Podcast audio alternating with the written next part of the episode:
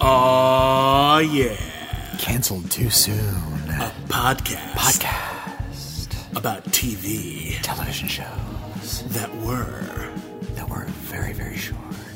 canceled too soon. One season or less. Oh, yeah. This week on Canceled Too Soon, Darknet. Creepy Weepy Net. Horror Day.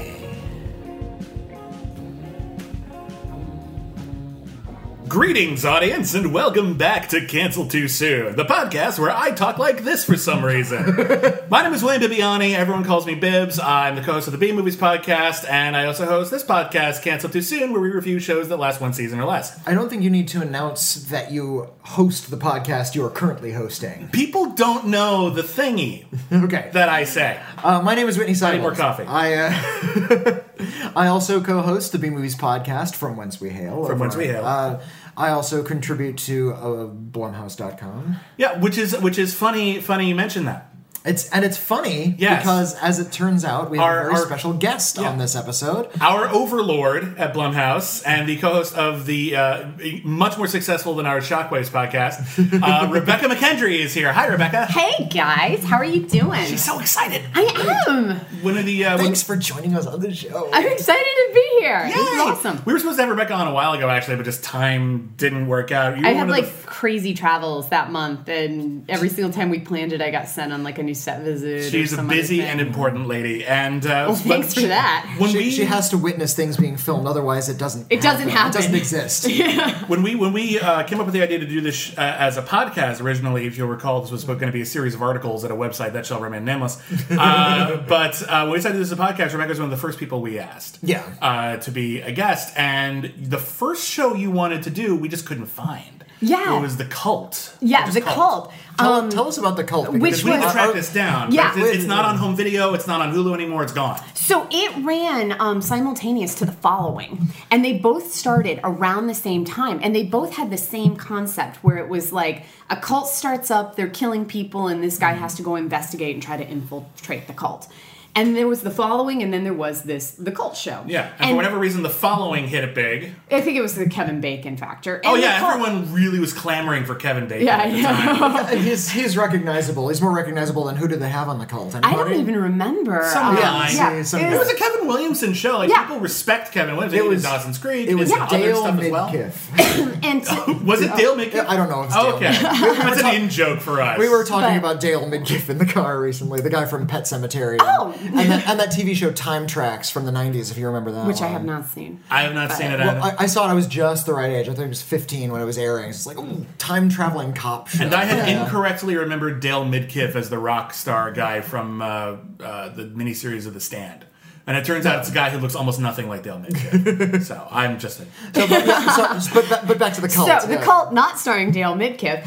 Um, yeah, and you know, so it started up around the same time as the following, and I remember getting press packets on both of them, and usually like they'll send us like the first two episodes or so in advance, and I remember watching them both and being like. Well, the following's okay. Like it had a bigger production value, but I was really into the cult because whereas the following was very much about Kevin Bacon's life and like Uh-huh. his wife and his drinking problems and his weird son and all this stuff, the cult was about the cult, and I wanted it to be about the fucking cult. Can I curse Yes, on you your show? can. Okay, I wanted it to be about the fucking cult, and um, and it was, and so I loved that one so much more. And it definitely was a smaller show with smaller production values, but it also had kind of an interesting supernatural element to Hmm. it, um, where you're questioning if the stuff that the cult actually believes in might actually be true. Like, are they justified? And none of that existed in the following. In the following, No. you were just like, It was just like a serial killer. It was like It's a Saw. serial- It was like Yeah. a serial killer. Yeah, it was- following yeah. a serial Other people. killer. it was like Yeah. crowd killing. That was it. Like it was pretty good for like half a season, and then it fell apart real fast. That's how I was because when Mm, Yeah. um, the following started with such a punch of like we're killing like five people in the first episode. First episode was kick ass. Yeah, and then like the next episode we're killing ten more, and then we're shooting this guy in like the heart with like dental floss or whatever. Like they kept getting more creative, and by like the third episode they had reached such a point where it was like no matter how many people they killed or in what horrible brutal manners, I was like, eh. Don't, don't care. Yeah. Yeah. They shot their wad really, Yeah. really fast. and so then, yeah, that one fizzled out really quickly for me, and it didn't have a Mm. riveting enough plot to keep me going past that. Past like, holy shit, they've killed so many people. past that, I was like, meh. But the, yeah, the and- cult was great. It, it's really fun when you get into like the, the late. This happens like late into slasher movies. How Mm-hmm. they're trying to find new ways of dispatching humanity. Like, d- how do you take the life from somebody in a way that hasn't been seen before? And- and Exactly. sometimes it's really cool, but sometimes they get a little too creative. yeah.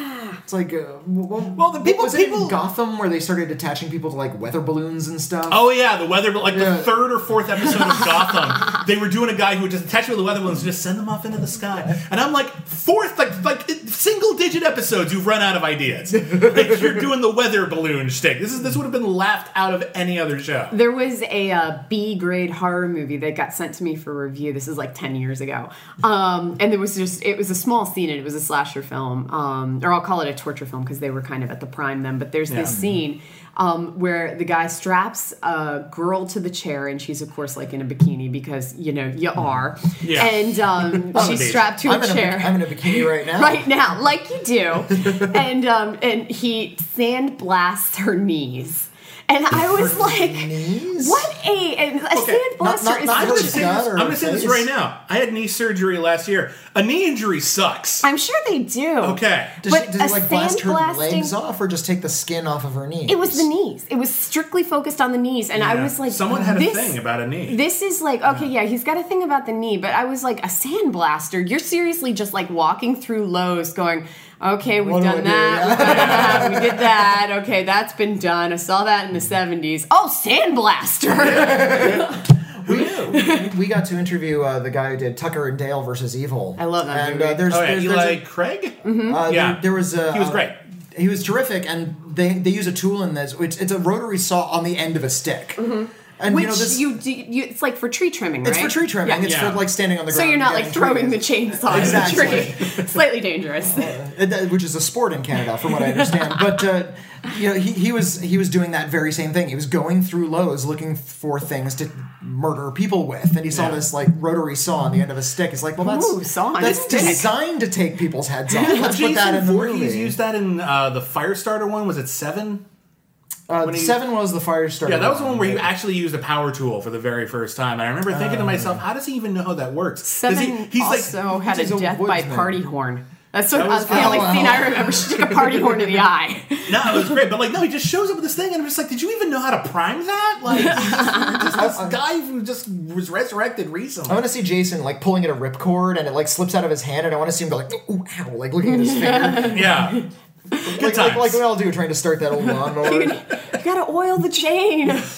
So uh, Rebecca is our horror expert, uh, as you may have noticed, uh, as, and also for the Shock Based Podcast, which is an excellent podcast. It goes on every Monday. We are on every. Uh, we tape on Monday. It airs Wednesday. Every Monday it airs Wednesday. So uh, you can you're talking about that. But when we couldn't do the cult, we we asked her what you wanted to do next, and your suggestion was a show we had never heard of, which was Darknet. Well, I also recommended Babes, if you remember correctly. I also did, re- yeah, but we wanted synergy. Yeah. Well, and no one's heard of Babes either. I don't even know if you could find And we- episodes and we, of that. just did a sex show, so Well, that's Babes isn't actually. Tell them about Babes. Okay, so Babes was on, I want to say like late 80s, and it was about three overweight women living in an apartment trying, and they were all single, and Mm. it's about them dating. But it always. fat women dating. That was it, and it Okay. all- But it, always the went joke back. was that they were fat. Yeah, and that was That's it. Is right, it, it thanks. always ended with them like eating cookie dough and stuff. um, but yeah, fat, fat people are hilarious. but it was actually like a rather nice kind of female empowerment show. Like it had a lot of good notes to it. I don't think it made it past one season. um, but yeah, so I recommended that one, and then I was like, okay, let's do Darknet because I had just watched it. Oh, you had, so you only watched this recently? Yeah, I watched it um, when you asked me about doing the show. I think I had watched it maybe two weeks prior, and it came about because I do these um, lists. I do like a weekly list on Blumhouse.com on what's streaming on Netflix. And um, I get really desperate for stuff when you're like Because they looking only for have so things- much stuff. Yeah, when you're looking for things weekly, and I don't want to be like, let's watch Reanimator. I always look for things that like people haven't seen Mm. before, which means I watch a lot of shit, um, a lot of just really bad stuff, trying to find something That- that's, good. That's the curse of the horror fan. It you know, horrors is. are horror fans are drawn to that genre so powerfully that they're willing to withstand the most horrific garbage just Yeah. to get their fix. And so I, I I surf through. Um, that's kind of my job. Is I I skim through all that garbage looking for the one piece of gold that might be you know Yeah, kind of yeah, yeah, circulating in yeah. there. And then I put it in lovely little lists, which I provide weekly. And so I was going through some of the um, TV shows in the horror area that weren't very highly rated. And I stumbled on Darknet, and uh, then I discovered it was actually produced by a friend of mine. Oh, no kidding. And- yeah, which I will get into momentarily. But yeah, I was kind of like, holy shit, David Hayter made this. So yeah, All right. So the uh, so Darknet, the show, uh, aired on the Super Channel in Canada, although it actually premiered on October thirty first, twenty thirteen, on Vimeo, uh, and it ran until March twenty eighth, twenty fourteen, which means they spread the episodes out a lot because there were only six of them. yeah. It didn't air regularly. They kind Apparently of aired, not. aired sporadically. Darknet is a series that is based, uh, in some respects, loosely, but it was actually hard to tell because uh, the series it's based on isn't available in America, called Torihara, uh, which is a Japanese program about weird shit happening to people. Uh, and they decided to take a lot of the segments from Torihara, of just weird, horrifying things happening to people, and not only make an anthology series about it, but do a lot of episodes in which there's actually multiple stories happening at the same time that interconnect in unexpected ways Well, and, Mm-hmm. and, and, not in the- just in superficial ways, not just in like, oh, and this character shows up. Like they actually like the ending of one is actually the beginning of another, but they're running simultaneously. They, so they you were. don't All, know. it was always some sort of weird chronological trick. Yeah, that- and- that, that would connect all of the stories. Like the the victim in the first segment was the killer in the final segment. So the, And that was one That of sort of the things thing. that I really liked about the series when I watched it was how kind of smart some of the connections work together. Like even just watching the first episode, um, which was directed by Vincenzo Natalie, a very kind of veteran horror. is that how you director. pronounce it, Natalie? I have no idea how. I, to am not pronounce saying it. Natalie. I'm probably he's- chewing it. Oh, it's it's, a, it's an Italian name, so I think it's Vincenzo Natali. but, Okay, let's uh, go with that. Vincenzo Natali. If you don't he did- recognize he the did, name, Mm-hmm. he did Cube and he did Splice, and those are both excellent movies. and Haunter, Yes. which I think is underrated. Sure, Yeah, it's it's got its moments. Um, Yeah. yeah. that it definitely had a cool. It's premise certainly and worth setup. watching. Um, but uh, yeah, so he wrote and directed the first episode of Darknet, uh, and then other directors who worked on it. It's mostly Canadian uh, cast of people. Uh, Stephen Hoban, uh, who was also one of the producers on the show, he was one of the uh, directors on the Christmas horror anthology, A Christmas Horror Story, which is actually a bunch of Christmas horror stories, so that was a lie. Um, then uh, Brett Sullivan, the director of Ginger Snaps Two, which I think is an underrated sequel. He did Darknet episode three. Did, did you guys spot the Ginger Snaps poster in episode six? Yeah. Um, I did. Yeah, yeah, that was good times. It makes you know that Canadians are scary. um, No, they look after their own. They do. um, Vincenzo Natali is, despite his Italian name, is a Canadian. name. Yeah, quite he's Canadian. like he's very Canadian. very Canadian. Oh, no. I don't know how you classify that. Okay. Yeah. Um, You can be more Canadian. you, know, you can be patriotic. And there's strange brew Canadian, and then there's just Damn, I happen to we're live in Canadian, Canada. Yeah, yeah. Yeah. exactly. Um, so uh, so let's start talking about let's start talking about each episode of Darknet um, right. because they actually do end up kind of coming together in Yeah. an interesting way. So the first episode of Darknet is a series of stories. Um, one of them is about it opens with a girl oblivious to the world around her. She's on her phone, she's listening to music, and she doesn't notice that everyone around her is running away. And then she notices that no one else is around, and then she gets just boom chopped with an axe wielding maniac. It's a hell of an opening. It's a fun opening. Yeah. It's very simple. It's very direct. Um, and it's something we've all done. We've all been completely oblivious to the world around us because we were on our phone or something. Um, and but the reason why she was so distracted is because the the interlocking mechanism of the show is that there is a website called not Darknet, darknetfiles.com. Yes. Darknet was apparently taken. it's not as bad as when fear.com was about a website called fear.com.com. Dot com. yeah. Uh, th- th- but the, the the site itself, we see the banner in every episode, and it just says Darknet. And Yes. it's a cool little creeping mouse with an It's- axe. it's a mouse with an pretty axe. cool little graphic that they have. And it's all based on the idea of the dark web, which is a, a real thing in which uh, people go there to do crime stuff and hire murderers and look at porn that is illegal. And, and, and yeah. well, and, and also uh, the conceit of the show, and I think this is part of dark web, is people bragging about the crimes they have committed and filming Yeah. them. and Mm-hmm. it's like a, sharing there's like a And- message board. yeah, most of them open with some type of broader question like how do you dispose of a body or I just killed someone, want to see pictures. And so that's kind of how all the segments open either with someone seeing this on the message board and engaging with it or posting it on the message board and then you see why they're posting it. Or rather, unexpectedly sh- turning up in one of the videos as a victim. Yeah. And so the message board seems to be the interlocking mechanism um, between all of the different segments and how all of the different um, characters interact with each other. But in that sense, you usually get kind of three horror stories that are interwoven together. Mm. sometimes that- more. Yeah, sometimes more. Some of them were very intricate in that regard. Yeah. Uh, so again, so that was the opening of the first episode, and then there's also uh, a, a section that's kind of isolated uh, in that one that I really, really loved about a guy who's having money problems in the middle of a divorce, and he goes to his bus locker and he sees that there's like another locker that's sort of open and has a key to another locker in it.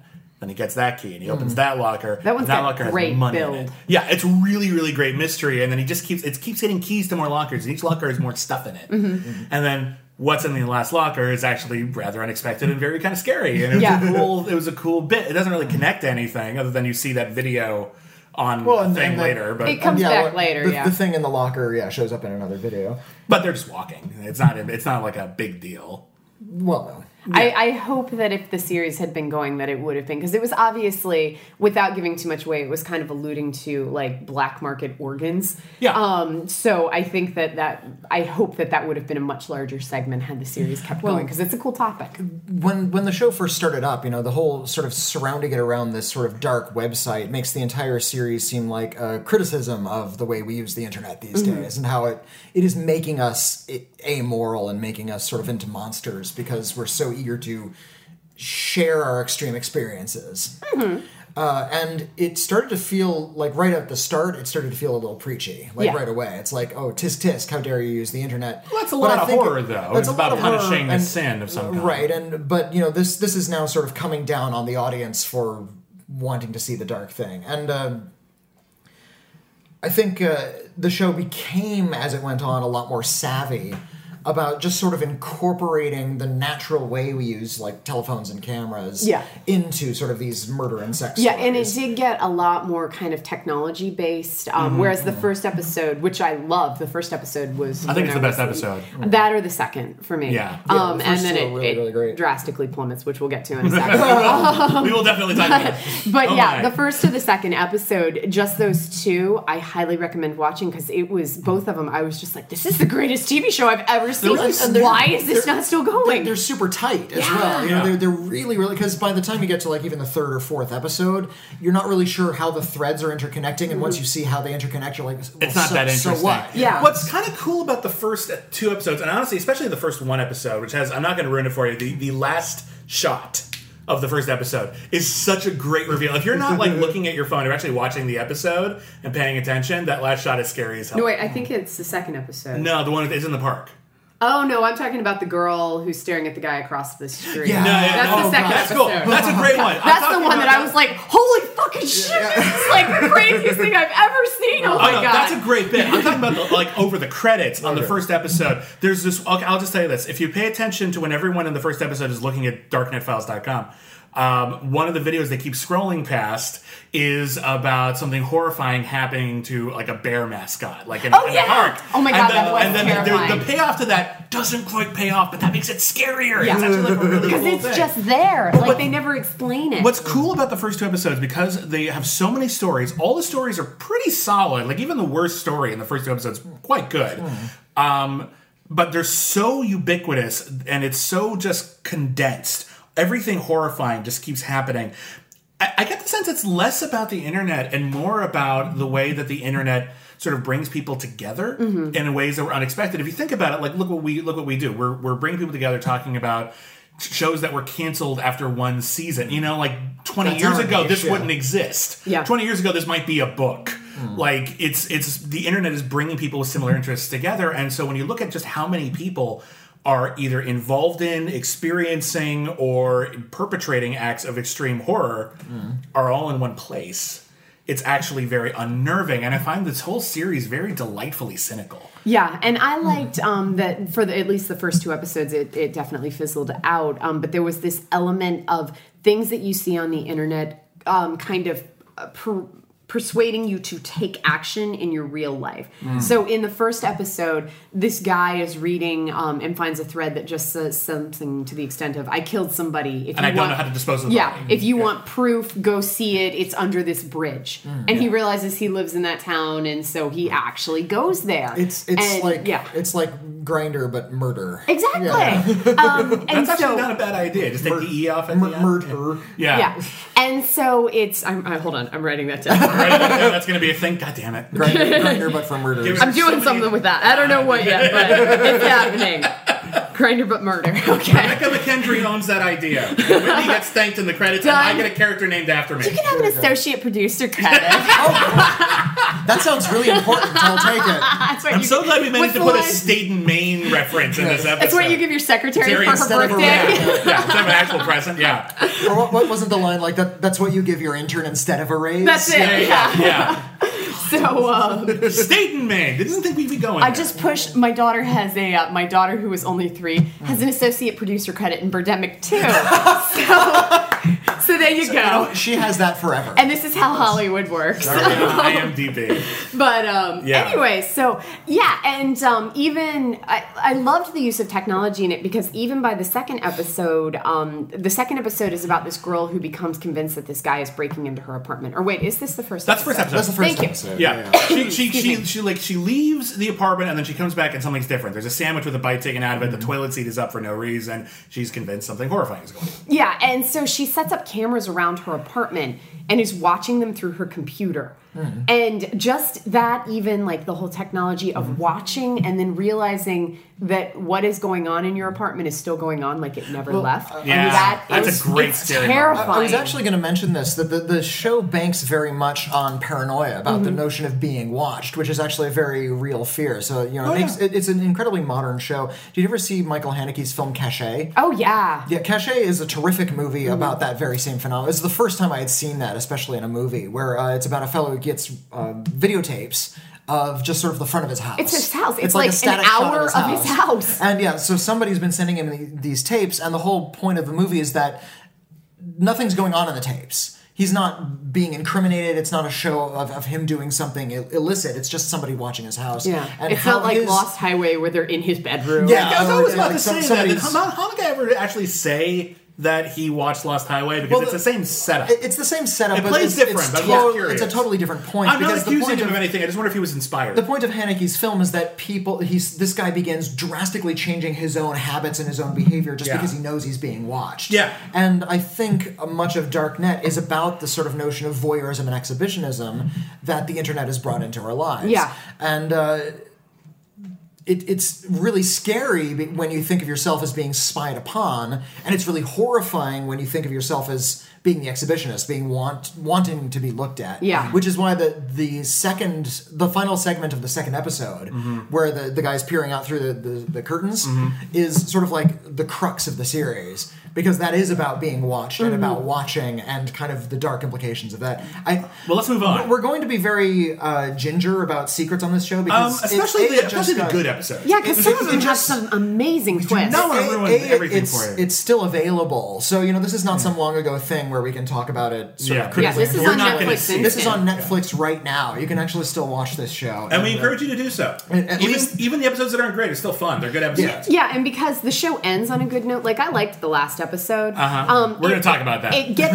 I will say it's not. It's not as tight as the first few, but it gets back to some of the charm. Um, but to get to the last episode, you kind of have to get through what I will call the worst half an hour of television I've ever seen. Uh, Is that the so- fifth episode? Yes. Oh, man, oh, we'll talk about that. Um, We, we're gonna go in But chronology, you have to yeah, get oh, through yeah. that to get the completion. Oh, so yeah. yeah. You, you can you can get a description of what happens in the fifth episode forward. and still You get the gist to- of it. get it's there. fine. It's fine. Let's talk about episode two. Uh, the episodes, by the way, are very cleverly titled Darknet 1, Darknet 2, Darknet Mm. 3, Darknet 4, Darknet 5. I remember when um, Family Guy first came on the air, if you look at the episode titles for the first season and a half of Family Guy, Mm-hmm. they're all titles that are about murder.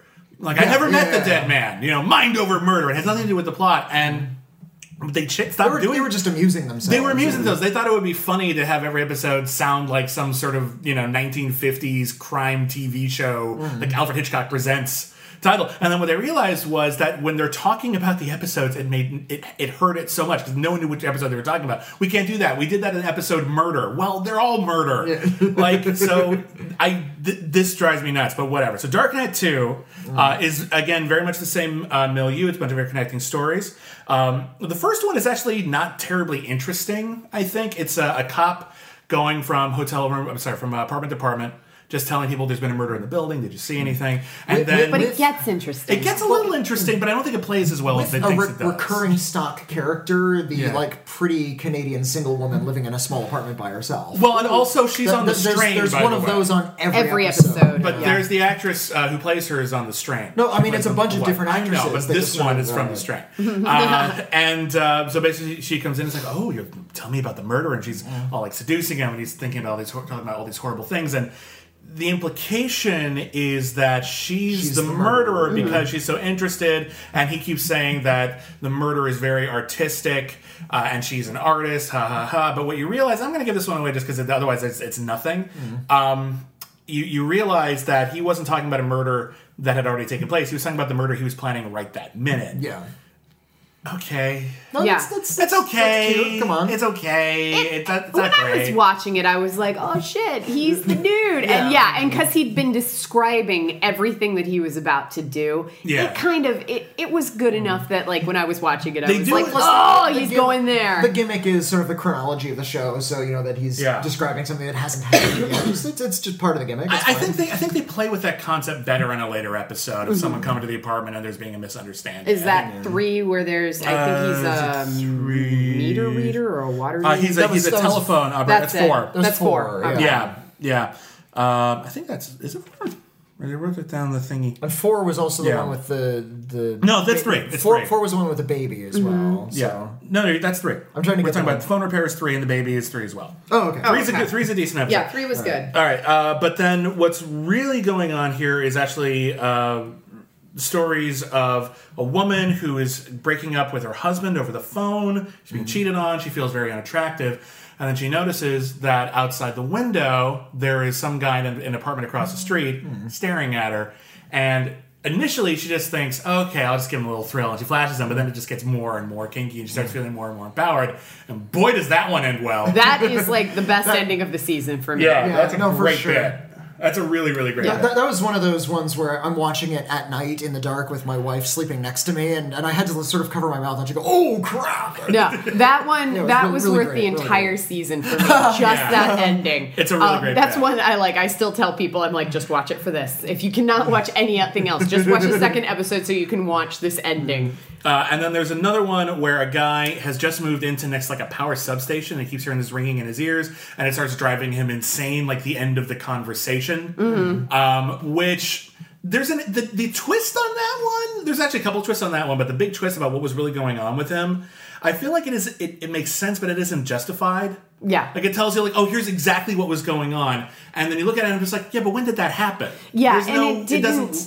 It, didn't land. have as tight as a, a link as I would have liked. Aside from, oh, he lives in the building too, yeah. and yeah, And then I- there's Uh, yeah. It's it's fine because it makes Toronto look like a hotbed for murder and insanity. So Yeah, And it just living in did- Toronto just will li- drive yeah. you to murderous insanity. it did Tor- give something a Toronto is, little is different. full of violence and death and wonderful horrific murders Yeah. all the time. And whereas most of them kind of um, root themselves in the slasher subgenre, that one was different. Yeah, So Mm-hmm. again, that one felt more like a Twilight Zone episode or yeah. something, which was kind of cool. And then the other uh, bit on that was a guy who was cheating on his wife uh, with the artist from the opening segment. Uh, so this took place earlier, and then he goes on this sort of sexy scavenger hunt throughout the city. That one ends in a way that is it's- okay. it's surpri- I mean it's surprising, but it uh, that doesn't really though the ha- you- have the impact. You as well. know what's going to happen. You know that when he gets to like the last thing in the scavenger hunt, something bad has happened. Mm-hmm. And to be fair, what happens makes sense, but it isn't exactly what you're led to believe will happen. Mm-hmm. But it's also kind of straightforward.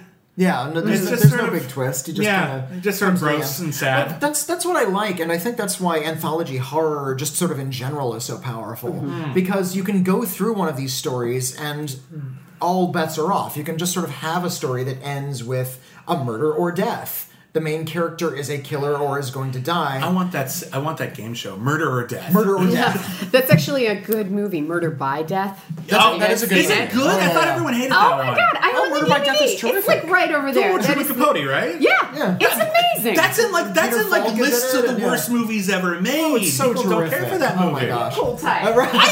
I didn't like it. I'm just saying. I think it's Rebecca interesting is, that is I mean, an fetching enti- the video off of the shelf. there's an entire. Viviani, you were borrowing that. I, I haven't seen it in a long time. My It point is isn't that my amazing. point isn't that it, I actually saw this when I was a kid. I liked it when I was a kid. My here's- point is, is that I just thought it's one of those things where I just thought everyone had turned on it, and I didn't know that the Okay. tide had turned in the other hilarious. direction. I think Here's- that- hang Here's on. who's in this movie. There's Truman Capote, but there's also Eileen Brennan, James Coco, Peter Falk, Alec Guinness, Yeah. Elsa Lanchester, Bride of Frankenstein, Yes. David Niven, Peter Sellers, Maggie Smith, Estelle Winwood from Oh. Bewitched, Yeah. and I and, uh, think and that James Cromwell plays a Frenchman. It's not going to play as well for, um, I'll call them contemporary audiences, especially younger generations, because it's referencing the detective boom from the 1960s and Yes, 70s. yeah, yeah, like It's sort of ju- Agatha yeah, Christie type like, thing. and yeah, Peter No Falk one- plays essentially Columbo. Yeah. uh, Yeah. Um, and so, like, I mean, if you're watching it now and you weren't familiar with who Agatha Christie or Columbo Mm. or kind of like what their idiosyncrasies were, then it's not going to make a lot of sense. Uh, I think but there's a, a, a certain segment of young people who are sort of raising themselves on essentially Gen X Mm-hmm. nostalgia, even though they're now two generations removed. Yeah. So th- for those like 10 people, Murder by Death is going to play. yeah. Here's what I, here's what I, here's what, there, but there's a lot of horror movies that I just thought no one liked, and I'm wondering if we need to reevaluate all of them now. Like, what's like what's the over under on Haunted Honeymoon? How are we doing on that? Is, that, is that good? The Bava film? No, no, no, No. the Gene Wilder movie. Oh, I'm Haunted sorry. Honeymoon What's the one that I'm sucks. thinking Haunted of? Honeymoon sucks. Haunted Okay, good to Honeymoon know. sucks. I saw it recently. It sucks. It's not. Okay. It's not funny. It doesn't play well. It's like a, a cheap. Well, I knockoff saw of- I saw of the, the young I Frankenstein. saw the other version of that, the one with Christopher Lee, John Cassavetes, uh, and uh, Peter Cushing, Mm. uh, and that also sucked. that also was not a good movie, and it was damn disappointing because that's like the only movie they're all in. Oh, and Vincent Price is in it too. Mm. It's the only movie they're all in together. It's the House of the Long Window. Oh, that House of Long Shadows. of Long House of Long Shadows. So boring. It's hard. it- It's legendary because it's got a great cast, and it's hard to find, or at least it was. Oh. Now it's on Amazon Prime, uh, and I saw. I was like, "Oh fuck it, I'll watch this." I've always wanted to see this, and it sucks. and the Bava film, which I love, is Hatchet for the Honeymoon. And that is a good. Uh, that one. is a great movie. That's a good one. I I'll don't give you think that. I've seen Haunted Honeymoon. I remember Yeah. the box cover from when I was saw a it kid. when I was a kid. I And remember where liking Dom- it, but Dom I just liked DeLuise Gene plays a Wilder. woman and I it's- guarantee Yeah. my husband has seen that and loves it if it has Dom Okay. DeLuise in it. I wonder.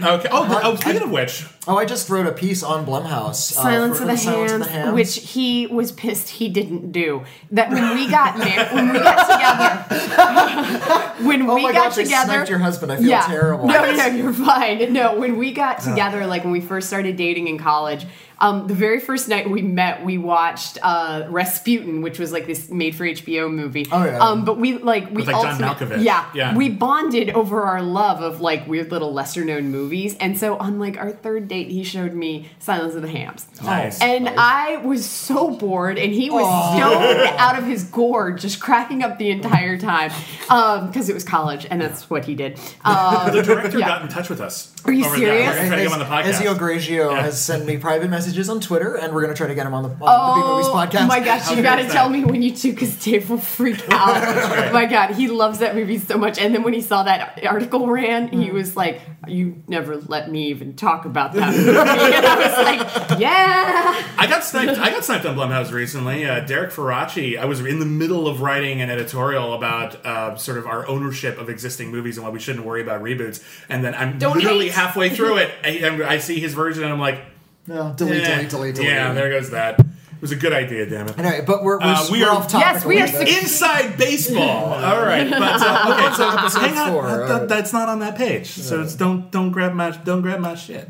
Uh, so episode three, Darknet three. Hmm. Um, this one has a bit that I'm uh, Die, actually die, confused die, by. Die, Pardon? This one Okay. actually has one I'm actually kind of confused by. So the opening bit of this is a sort of a yuppie guy, and they do this like montage where you see he has a phone and Hmm. he has like a, a, a, a, a what do you call it? Pocket a, hank- a handkerchief. pocket handkerchief, and he's in a suit and he's walking to a meeting. he's It's gotta very get there in 10 minutes. yuppie. Like, it feels American Psycho. It feels American Psycho, but it feels like this sort of judge him, look at him. Well, he yeah. lives on his phone. There- It's, it's the way of communicating that he's an asshole right away. oh yeah, Yeah. So he's So we hate him already. So there's this bit. So he's walking to his meeting. He's got ten minutes to get there, and then there's another guy who isn't very well dressed and isn't very attractive. And has, ba- and has like, co- like really comically bad makeup store teeth. Yeah. Yeah. Yeah. And he's just going in the same direction. And they're both trying to get to the same meeting. And I thought the gag would be that something horrifying would happen to the other guy, and he was the guy he had to have a meeting with. Yeah. Yeah. And instead, the guy just dies, and that's it. And I'm thinking to myself, that's it? It's, Yeah. it's it's it's murder. He kind of kills the Yeah, guy but a it little doesn't. bit. It doesn't make any sense. Who was he? Was he like a street performer? Was this a gag? Like, Yeah, you or were- is- it- it there's was- no you know, explanation. I know it's gr- actually I really love that segment because it's really great silent filmmaking.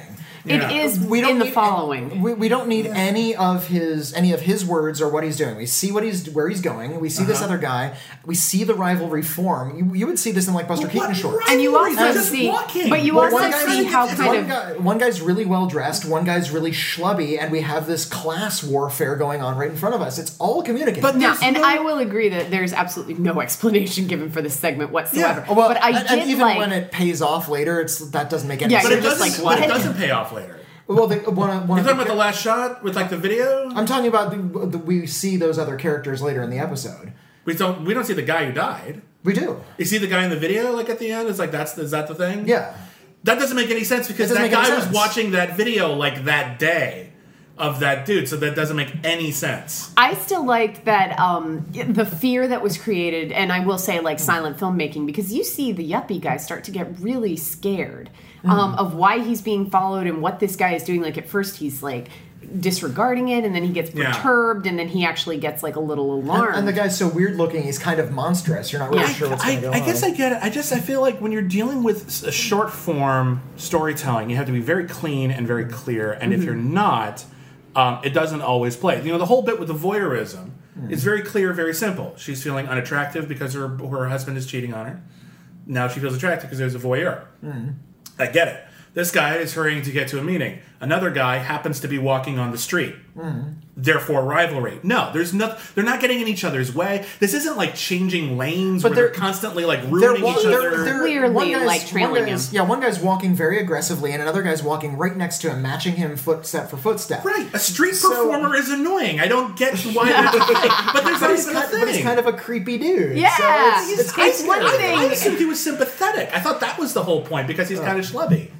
If a mime is walking behind me mirroring my movements, then I'm like, oh, dude, that's like way annoying. But if a guy who's like homeless with messed up teeth and crazy eyes is doing it, I'm like, oh my god, I'm about to get shit. Mm. This, this guy's yeah. So- this guy's Okay. about to strangle me. So you're both bad people. You both think really bad things about the homeless. That's what you're saying. I, I think if the TV TV show's going to give me a monstrous man, I'm going to be a little bit afraid of him. and All right, fine. as That- it turns out, he's also involved in some other monstrous. Well, thing. the guy, the yuppie guy, ends up having another segment throughout this episode where he keeps trying to order a prostitute, and then the same prostitute keeps showing up.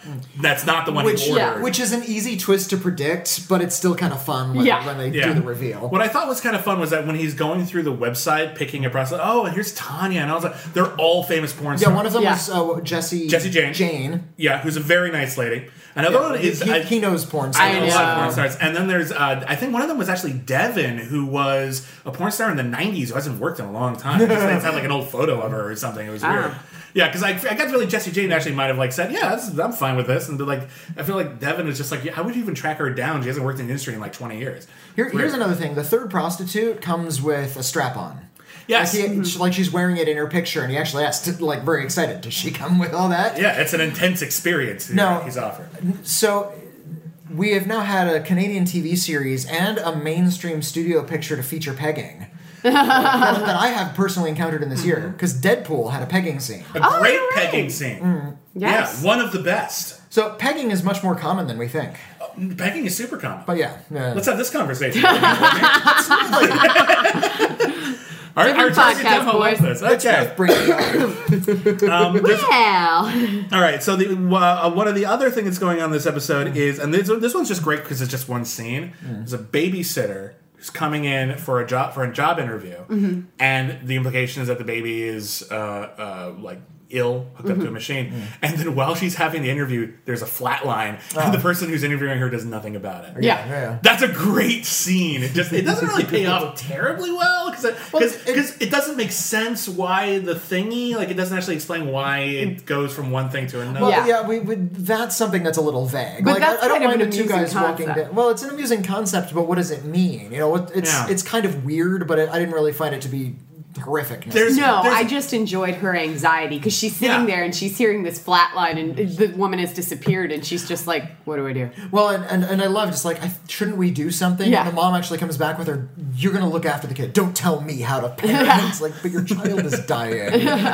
you know, I, I have a young child, so yeah. Yeah. it's- And then there's a, and then there's another one. This is the basically the same setup as episode two, where a guy comes to a woman's apartment. Uh, there's a she hears on the news there's a serial killer around, and here's this creepy guy. He's here to investigate her phone, and then he's just sort of socially awkward, and she gets really scared, and she teases the shit out of him, and then she hears on the radio that they caught the killer. yeah. Okay, already that's that's that's a good thing right there. Uh, and then it keeps going, and it gets really predictable real fast. Is it just me? Yeah. Yeah. yeah. because they, they do this thing where I'm just going to talk about this one because I don't think it works. It's very not well. a big I- good enough twist to I try don't. to save. This isn't. This isn't worth preserving. so the guy, the guy she- Mm. talks about how much he loves his sister and how much this woman reminds him of his sister, and you think Yeah. there's some sort of psycho thing going So then we cut to later on. Um, she assaulted him basically for no reason, and so he and his sister are suing her. Uh, and so she's stressed out. It's costing her all this money. And then she happens to get an email for some scammy thing about stress relief. So she goes for it, starts taking these pills. They seem to be worth it. And then she gets like a, a letter with like someone like dissolving a skeleton and putting it into pills. And on the bottom of the pill bottle, it says brother so she's been like slowly eating, her Eating brother. her own brother, Which who is- had been established as a character. But then they assume that's not the twist because later on they reveal that she's been eating her brother. That wasn't just some random skeleton. You can't do that. We're way ahead of you. Mm-hmm. Yeah. Yeah, We're yeah. way ahead. Of, we've seen Tales from the Crypt before. We understand. we understand poetic justice. Like you, you, you've been Mm-hmm. eating your own brother, and you can't do it twice. And then it ends with her tasing herself, which I'm like, that probably won't kill you. No, it wouldn't. I've Yeah. seen people taste themselves before. Yeah, I mean, maybe she tased herself in the hey, hey, head. hey, but- stop, stop. You've seen people taste themselves. Yes, Let's this is move on. actually, this is Thank actually you. an amusing story. So this is in college. Um, I had some really dumb You were friends really in drunk. college. No, and that was that's the start Oh, of th- it. oh, this is a one time I was so drunk that I. uh, No, story, I isn't wasn't it? drunk because um, I've never really been into uh, chemicals in any sense. Like I've smoked up a couple times enough to go, eh. and Yeah. I've drunk. I mean, I've of course been drunk many, many times, but I've I'm never on really. Paxil right now. and I highly recommend it. That's what I'm gonna say. No, I just I've. I've had a lot of tea. That's I about think as much yeah, as I've that's ever I, seen. I'm like loaded up on caffeine, but I think I'm too much of a control freak for Yeah, like yeah, any yeah. fun substance. I really am. Like, I just I get frustrated, and even when I get drunk, after a good like half an hour, I reach this point where I'm like, okay, I'm sick of being drunk. I'm done being drunk. yeah, now. like I'm done Yeah. being drunk now, and I get really frustrated that I can't undo being drunk. Um, so anyway, I'm not a huge drinker. Got it. But in college, um, so I'm sitting with a group of friends, and one of my friends had a taser. Um, and it was Like you actually, do, alright. well, it And- was a oh, okay, female friend who okay. had a taser, and she was like carrying it around campus. It was actually for protection. Um, but one of my very drunk male friends took it and was like, I want to taste something. And he was holding a beer can. and, Oh, so he didn't. No, uh, no, he no. didn't say, It "Hey, gets check, worse. check this out. I'm going to stab myself in the chest." Or a moth lands on the beer can, like one of those, like this is in the south, in like the middle of the summer. so- so it's like And a we have- three-foot Yeah, wingspan. so it's Yeah, like yeah. Mothman has Oh. landed on his beer can. And so he's like, I'm gonna taste this fucking moth. And he tases the moth, not even thinking that it's going to go through the beer can. And he shocks the fuck out of himself. And so then we stand there for like 30 seconds and we're like, oh my god, do we need to call the paramedics? And then he like wakes back up. Okay. Oh, so, he, so he passed out. He from- passed oh, out. Serious question.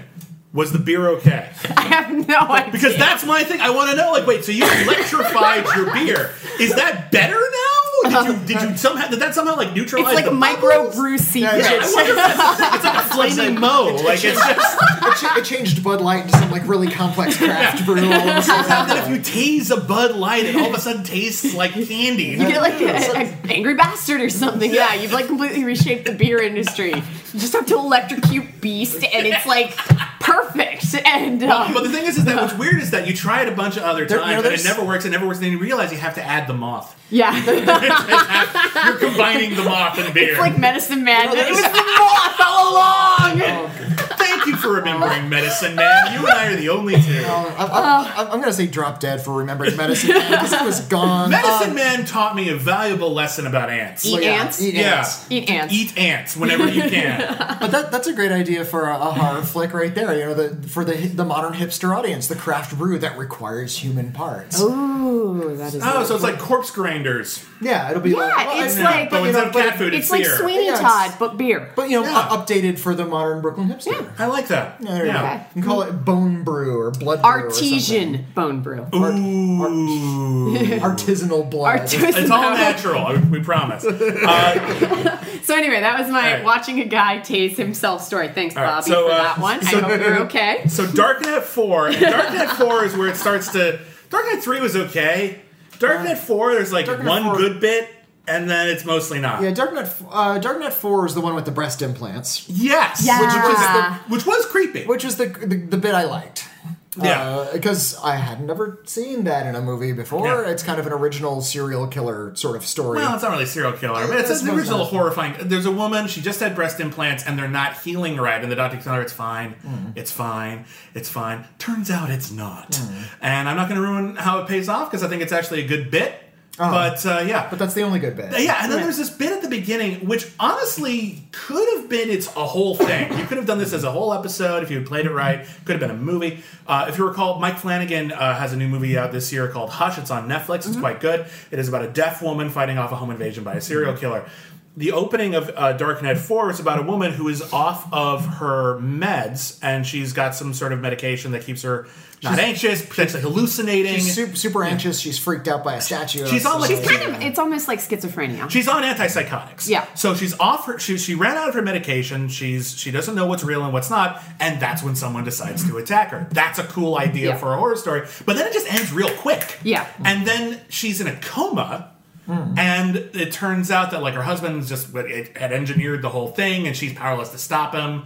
It's like uh, what was that movie with uh, Matthew L. Merrick, uh, Diver in the Butterfly, Diver in the Butterfly. Oh, yeah. Yeah. It's like Diving Bell and the Butterfly. She's how powerless to stop it. And then it turns out the doctor has a creepy crush on her. And it's a creepy idea, but by that point, the plot is so elaborate. I'm not focused on the universal quality Well, of it- the horror. I'm too yeah. focused on the plot to really care that By much. episode four, it seems like they were already out of ideas on how to sort of interconnect stuff. Mm-hmm. Yeah, that was so. the they- it was it was a little too plot driven all Yeah. of a sudden, and uh, this was also one where they had like a, a recurring character now Yeah. that we had seen pre- in a previous episode. Yeah. and I realized, oh no, no, if when it becomes about mythology and plot and story and recurring characters and sort of Mm. these soap opera dynamics, TV shows become way less interesting. Yeah. As soon as we get into Kevin Bacon's backstory, I stop. yeah, Well, yeah, it's, yeah. also- it's just less scary because it's now it's super specific.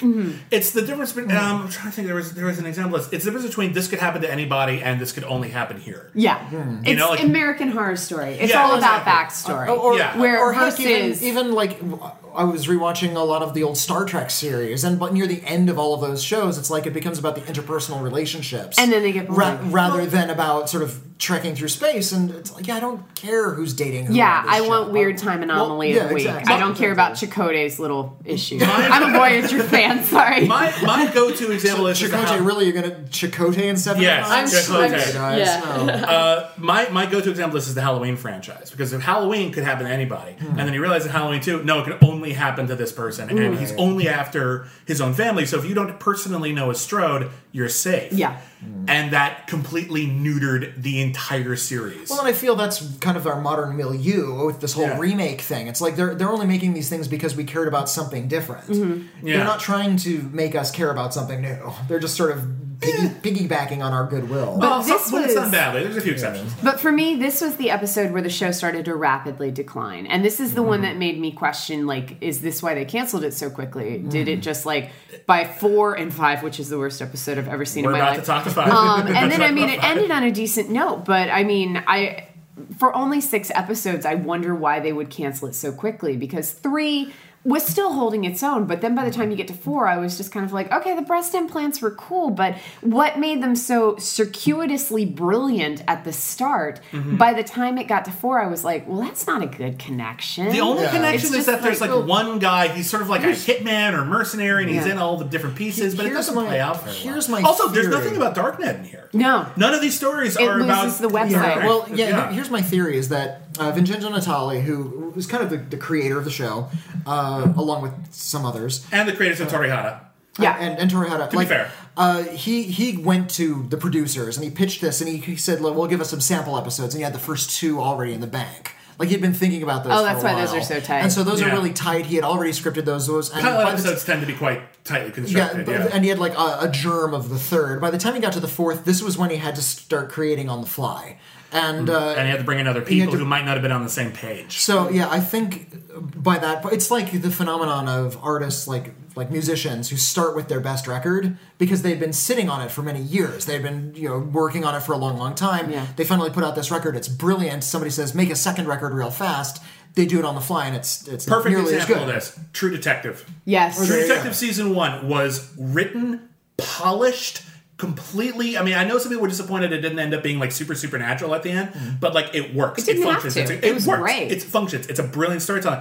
But then he tried to do something just as ornate, even more ornate, Mm. in season two, and it wasn't as polished. Yeah, people Yeah. lost interest super fast. I, I heard the same thing happened with Heroes, even though I didn't. Oh watch yeah, that season show, but uh, jumped the shark immediately. First episode, season two, it was dead. They were out of ideas, and you could So tell. I, I that's what I got from episode four was that they were kind of out of ideas. They're trying to throw, they're trying out stuff rather than really sort of polishing and s Yeah. and fitting it together.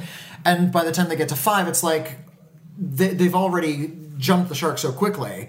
They've already run out of Mm. ideas so quickly that they have to start diversifying way too soon. Yeah, Yeah. five um, was just one solid story. Like It's it the didn't only even- episode that's one story, and it's the It's least, the least interesting, interesting story. story. The- yeah. Any other story in Dark, literally any other one, would have made a better episode Yeah. than this because this is the most generic horror movie storyline. You- We've all seen I'll it. Uh, say this. We've all. Re- I have. Everyone has everyone here worked as like a development assistant or intern. Oh, yeah. Oh, yeah. Okay. Yeah. I've, I've we've read a lot all- of crappy scripts. We've all read this script as a boring feature and recommended it not get. Yeah, made. we've done coverage on these. Yeah. It's- Here, here, here's my embarrassment as a guy who wrote coverage. I got the script for Cabin Fever back in the year 2000, and I passed on it. Uh-huh. You know what? We you were right. passed. uh, when I You're was right. Okay. It's not a good movie. It's When I was- I don't it's not make a money. good it's not script, good. yeah. Yeah, when I was at Fango, we were um, offered paranormal, or well, I can't say offered, like they uh, approached us about paranormal activity, Mm-hmm. and we were like, uh. But then again, I don't know if we would have done quite the same thing with it because what made it so amazing was the Blumhouse marketing. Mm-hmm. Right. Um, and it, had it ended up with Fango, we probably Well, would have been like, I- I, don't know. I but was yeah. uh, when I was in development. One of the hardest lessons for me to learn is that you know it's. I, I looked at scripts that were like on file, and we the place I'd worked had rejected so many great scripts over the years, and I was like, well, do, you, do we feel bad about that? And they were just like, no, the, you you can't always know it's going to be a winner. The important thing is that the stuff you do make turned out okay. You know, like so you, and, and for all you know, you would have screwed it up. Hmm. So. It's kind of a defeatist attitude, and then the actual track record of that company wasn't very good. so, but it was still a decent lesson, you know. Like you know, a lot of people turned down a lot of great stuff over the years. Like there are books about movies that almost got made Oh, Yeah. that could have gotten made. Steven Spielberg was going to do Harry Potter, but he wanted Haley Joel Osment in it, and J.K. Rowling said no, kid has to be British, and Steven Spielberg lost interest. we have one up That's on our true. site this morning. John Carpenter almost directed Exorcist 3. you put that as a headline. I thought everyone knew that. Sometimes I wonder if I'm too close to Um, No, this. it's, it's, I have to, I've had to Think- learn that think on the of- site. Think of like a 15 year old. What do No, they yeah. know? You I know? keep Because- forgetting that I have to keep reintroducing some information to people. That's and my when point. I'm um, approaching people about articles, I get that a lot. Like everyone knows this story. Like even just this past week, my husband Dave did the story behind Texas Chainsaw Massacre, which everyone The- who is in the Ed our Gein kind of story, or- geeky world goes, Yeah. "Oh yeah, we've heard the story of Ed Gein. We've seen movies, Mm-hmm. all this stuff." But people on the site were like, "Holy shit! I never knew this existed." And so we have to remember that you know, well, one, the Blumhouse demographic is slightly younger than I'm used to. Like at the Fangoria, Yeah. we had a much older demographic Mm. than we see at Blumhouse.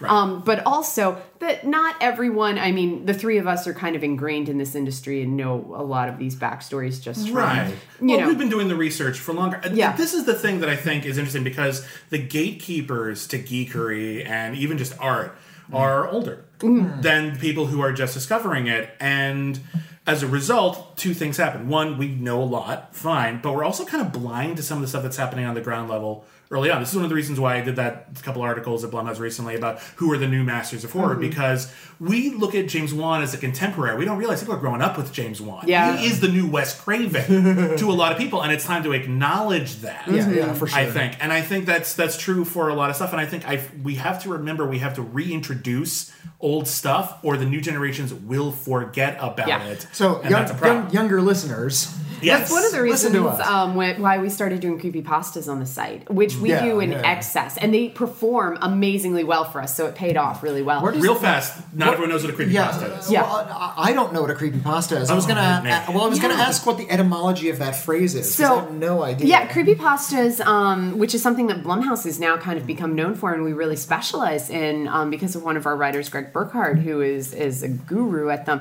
Um, but creepypastas started on Reddit. And it was where people would post um, very much like a darknet thing, where they Mm-hmm. weird shit they find on the internet, like "Hey, I found this creepy video," and a lot of it they would say is from the dark side of the Mm-hmm. web. And Reddit's got red rooms; they would say, "I found this in a red Something room." like and things Slender that. Man is sort of an er example, Yeah. although we Yeah. know where that one came Yeah, from. like ironically. here's this That creepy was, picture. wasn't that like a contest or something? That We know where that one came from, but it took No. on a life of its own, and now a lot of people think it's real. Yeah, and so you post these weird videos that you find, or um, you know, shit that you make, or crazy stories, and then um, people will start adding to it. Like, yeah, I an saw this, exquisite or corpse, hey, did yeah. you? Yeah, and it becomes a very exquisite corpse thing. It's like crowd writing, um, where everyone starts joining in. Um, the rules of the creepypasta, which is um, you asked where the term came from, it's for copy and paste. It's like a, Oh, a variation of copy and paste, um, but creepy creepypasta or cut and paste. Um, but people will start adding to it and usually the one rule of the threads is that you cannot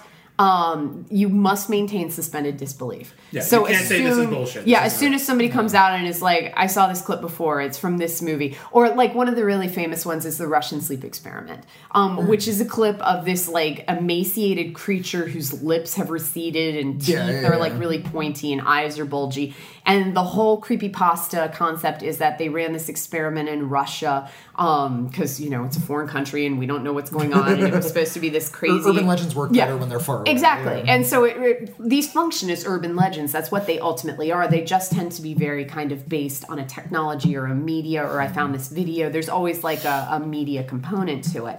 Um, some type of like visual proof is usually part of it. And uh, for the Russian sleep experiment, it's they were running these experiments. They wouldn't let people sleep for months, and this is what it did. Here's a picture of what the end res- effect was. Look at this horrible creature. Now, the actual creature that is used in that picture um, comes from a Halloween prop. It was a Yeah. picture that somebody took of a Halloween prop like decades ago. But if you say that on the thread, people will fucking eat you alive, and then you'll get called like crazy names because it's the internet. You'll probably be called yeah, yeah. Hitler a few times. They wanna and then they believe will in kick their you stories. out. Yeah. And so it's Yeah. this whole kind of concept of suspended disbelief, but they're also they're written by they're kind of like stories by committee because everybody adds to them and that kind of creates the mythos as whole. What I think is fascinating about that is the that fervor to believe in it. The you know, we the X Files joke, I want to believe. But in the age of the internet, where information is so readily available, and and if you know where to look, accurate information Yeah. is out A- there. accurate-ish. you Uh, but know, yeah. if you know where to look, if you If go to you- LexisNexis, you can get accurate information. That's a thing. If you find it on the internet, it's pro- it's not substantiated, but It yeah, can okay. be if you go to a place that actually has a standard. My, my point is, it's at it's there with me. You don't have to argue All everything right. I said. Uh, I love it. Uh, but my point is, that it's all out there. But it's it's like it's robbing us of our sense of wonder, and we will fight tooth and nail to get it back, even if we have to leave in something terrible. And I, I will say that there are some things that um, of the creepypastas that are questionably true to the point that I'm like, okay, that's a little creepy. Um, like there was one where it was supposed to be a video that somebody found on a VHS tape, and it's a girl sitting there talking about how um, she doesn't know what to do because she just doesn't feel like herself.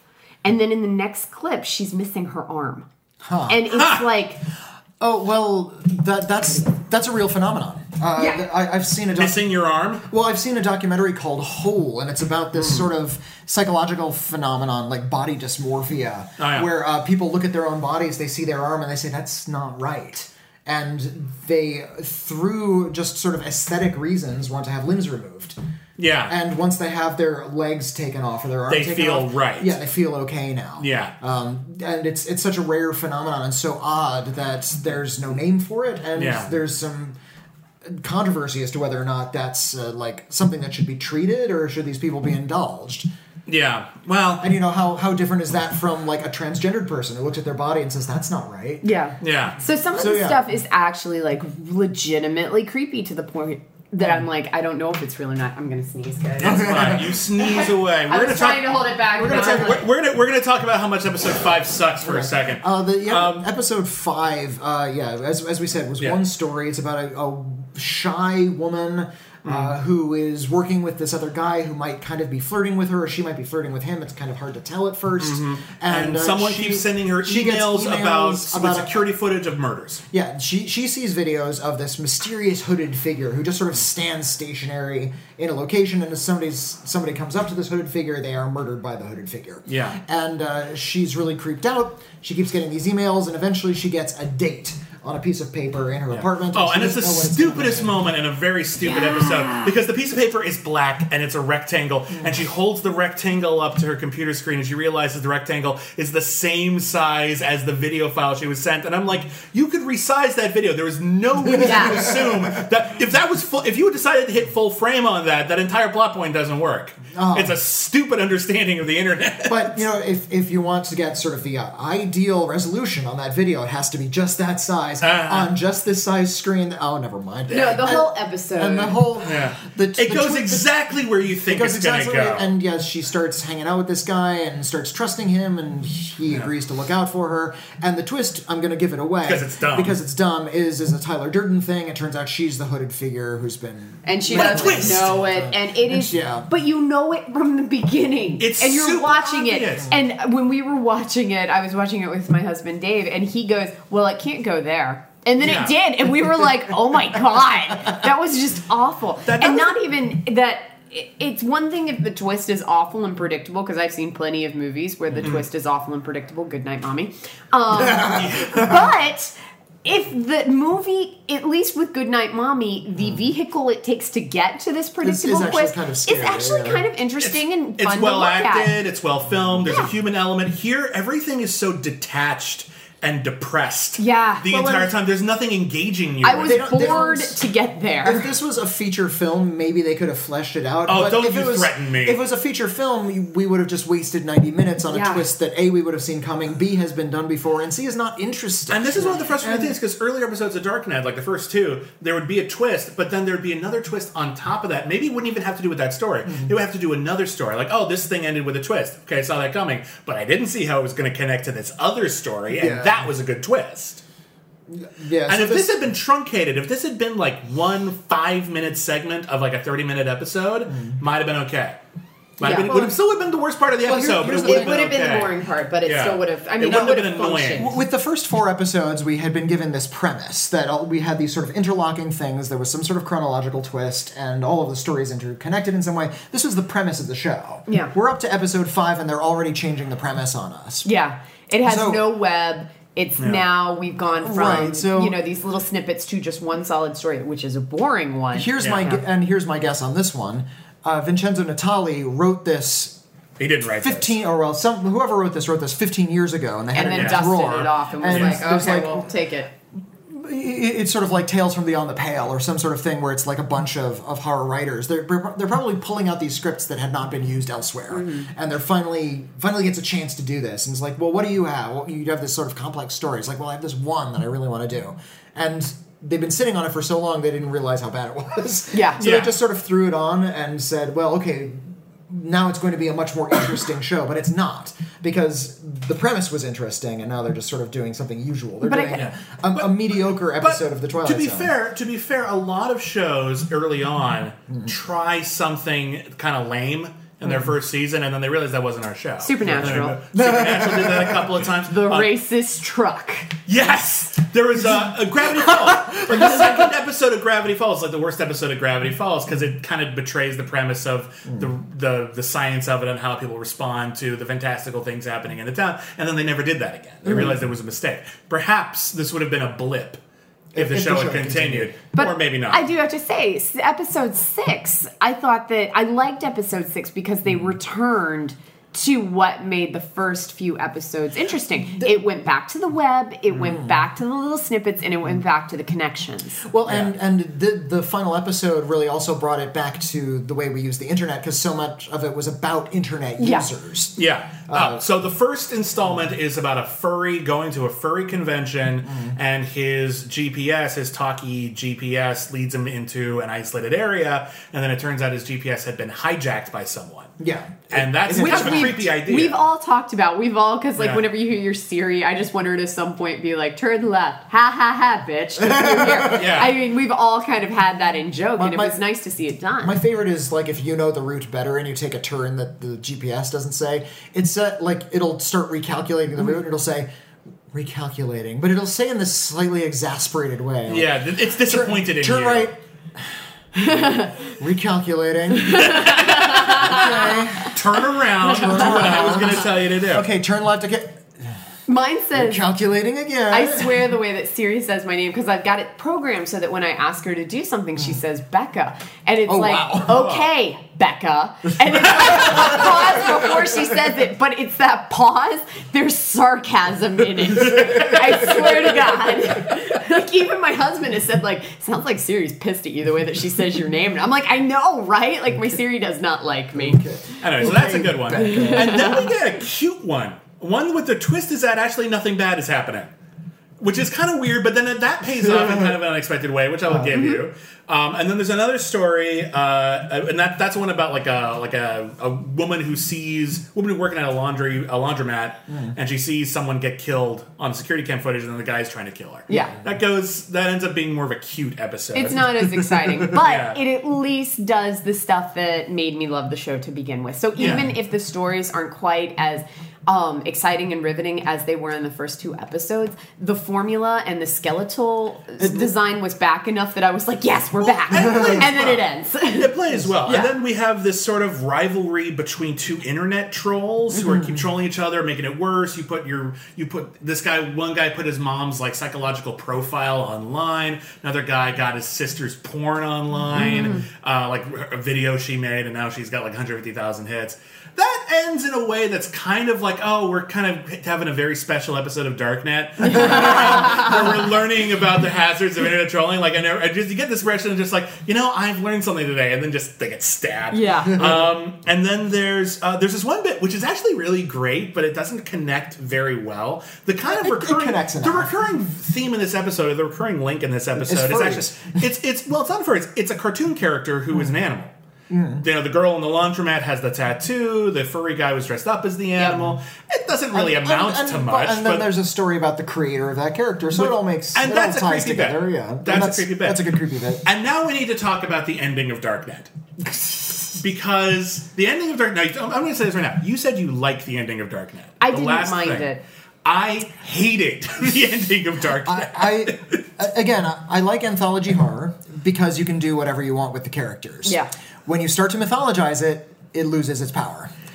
When you tie things in and bring back old characters, I'm not going to be like. It's like watching one of the early episodes of Tales from the Crypt, like say Cutting Cards. You remember that episode where Lance Henriksen is like he's the cowboy. and Oh, they're yeah, playing- yeah, yeah. And they end up like start cutting off their fingers, and the last shot is they they're both missing their arms and legs. Mm-hmm. How did they get that far? It's not really explained, but there you go. And it would be like taking one of those characters who now has their arms and legs missing and putting them in like a third season episode to tell his story and sort of do vengeance things in the same way and that makes that story less interesting because it the twist we had previously was strong enough these people Yeah. had mutilated each other over a gam- just because But- they're gamblers Yeah. I'm gonna- I'm and gonna- that's how strong their gambling impulse was For it me- changes the characters into something into like angels of vengeance all of a sudden For me, the ending at least gave it some type of like a, a harken back. There- it was a bookend, yeah. and I, yeah, it was a bookend. And I wonder if they knew had the series kept going and they did that bookend, I would have been like, oh, don't go back yet. But I Mm. wonder if they knew like, okay, well, we're only going to get six episodes. We might as well just kind of find a way to tie this shit together. Yeah. But the, that would change my understanding. I'm going to approach it as they knew that it would not go past this sixth episode. Okay. So let's Mm. go ahead and just kind of give it like an interesting ending. I'm But yeah. I'm going to dispute you because I normally I agree. Horror anthology is usually, but this is a different kind of horror anthology because every episode of Darknet Hmm. takes place in the same world. It has to because the same website is in it. Uh, yes. Except therefore- for four and five. Well, four and five, but the implication is that Yeah. they're in the dark net, so they're probably all taking place in the same Yeah. world. So, i- if that's true, then all of the characters who survive a Dark Knight episode are still around and doing stuff. Mm-hmm. So, if you bring them back, the problem is that they brought them back and tried to make it too cool a thing. If you just have them walking around, maybe they're an incidental character. Mm-hmm. Yeah. I like it. Darknet's kind of neat. I, I even just think it's a title because on one hand it makes you think of again the dark web, but if you think about sort of the way the, sh- the show is structured and how all these interlocking stories, there is like a dark net over everything, like a literal net that is connecting everyone, pulling them down. There is a darkness that connects us all and keeps us trapped. You just totally got all like deep on Darknet. I did. This is my job. uh, This is why Uh, you you know, you know, that, that's why it's called the internet, but okay. I know. But that's why, again, I It just is think a- it's the dark version of It, it. it's like an This is the dark- internet. I know. my He's like point. listening to Floyd, going, "Oh my God, there is an actual net," and it's I'm so high right now. But that's my point. It- it- you look in the eyes of the pig and you see the world. No, everyone gets one more dig. Rebecca, go. What? Everyone gets one more dig at my I don't have a dig. I'm done. I'm out. I'm grabbing my but that's like mic. what- It makes sense. The, the idea that this is like some kind of creepy Nashville, Uh-huh. not the show, the movie, works for me. But the problem is that when they brought him back, especially in this last episode, because this last episode. The last episode, fine, the come last episode ends with basically you find out that maybe something supernatural is going on, and that everything is connected, and that Darknet may be recruiting people or something. it's not very well defined, and of course it's not. But then it just it makes it seem like they're all being recruited to be in the fucking Avengers, and I don't want to see that show. And I don't even like thinking that that's what happens next. I think that's rather broad and silly. I don't care Well, for that. Consider this. When I first started writing, I went onto an internet forum without really knowing what internet forums are, and I They're a Mm-hmm. forum on the internet. I, understand. Well, I didn't know how they and worked. I never, internet. I had never seen. I'd A never forum. seen an internet it's forum like before. it's net. We're, we're all connected, man. It's like a forum where people discuss things. No, I didn't. I didn't understand what the etiquette was. Ah. You know what what you are and are not supposed to do in an internet forum. right. So I just so wrote, Uh, you just nothing but dick pics. no, I wrote a, I Okay. wrote a one thousand word essay and I posted it on complete with pictures. Oh, bad I wrote a- form. Bad Yeah, form, evidently man. this is bad form. You're not supposed to like post a whole article. It's about Yeah. reacting in little bits of conversation. Excuse me, but uh, the editor of that site saw what I had done and they hired me There you go. to write for that site because I had d- used a forum incorrectly. So that's the way the internet works. They got a new job, we writing for Darknet more or less. Mm-hmm. Oh, Okay. They were contacted so, by the so, now, so publisher. now they're mods. They were- yeah. They're forum mods. That's it. They all have shitty jobs now. They're all underpaid. They're technically freelance, so they, don't Here's have, your to get, so they 25 don't have to get I insurance. was about to say they're, they're freelance murderers for the Darknet Yeah. website. Here's your twenty five thousand a year. Um, You'll all be living in this shitty apartment, and Mm-hmm. Yeah. uh, you owe us six articles a day. Get going. Yeah, Get going. pretty much, Here's yeah. our style guide. you have to edit yourself. yeah.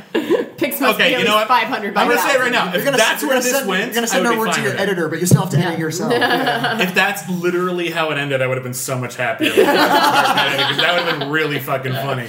Um, so You all know Here's- I WordPress, love right? it. WordPress. Everyone. oh yeah, I'd love to see somebody formatting a Darknet video. oh shoot, it's too wide. Got- you got to do the div tag to center it. What are you thinking? Your SEO is all over the place. You have to put the the creepy pasta in the title. You idiot. Why did you capitalize hashtag murder? Now it's two hashtags. It's not gonna work anymore. oh, We need you to start a web podcast for moderated free. humor. We need you to start a podcast for free. Can you do that every week and you buy your own equipment? That's great. Okay. Uh, we're jaded. Okay, Yeah. so uh, But that, that is the way the series ends. Is you- these people join joining up on this website. what we talk about on Cancel Dinner is whether or not our, our, our idea is that every show that got canceled after one season would have lasted 100 episodes. so uh, if, if if Darknet had lasted 100 episodes, yes. Yeah. Now, Darknet is like it's stru- it's a it's Canadian and b it's structured Yes. differently and Canadian television is structured differently than American TV. So Yeah, it's like BBC, it's not as long, American yeah. TV a season is at least thirteen, sometimes even twenty six episodes, which Yeah. is a Depending, buttload yeah. of content when Yeah. you think, when you compare it to other countries. Uh, Canadian TV six episodes can be a full season. Yeah, you So- get away with that. And they're produced on a much looser schedule. Like in, in British TV, you can have six episodes per season over the course of six years. So Darknet would last like 25 years So yeah, to get to, where it 100 is. episodes, this would have been an institution. Yeah. Yeah. So I So then they're think Doctor Who.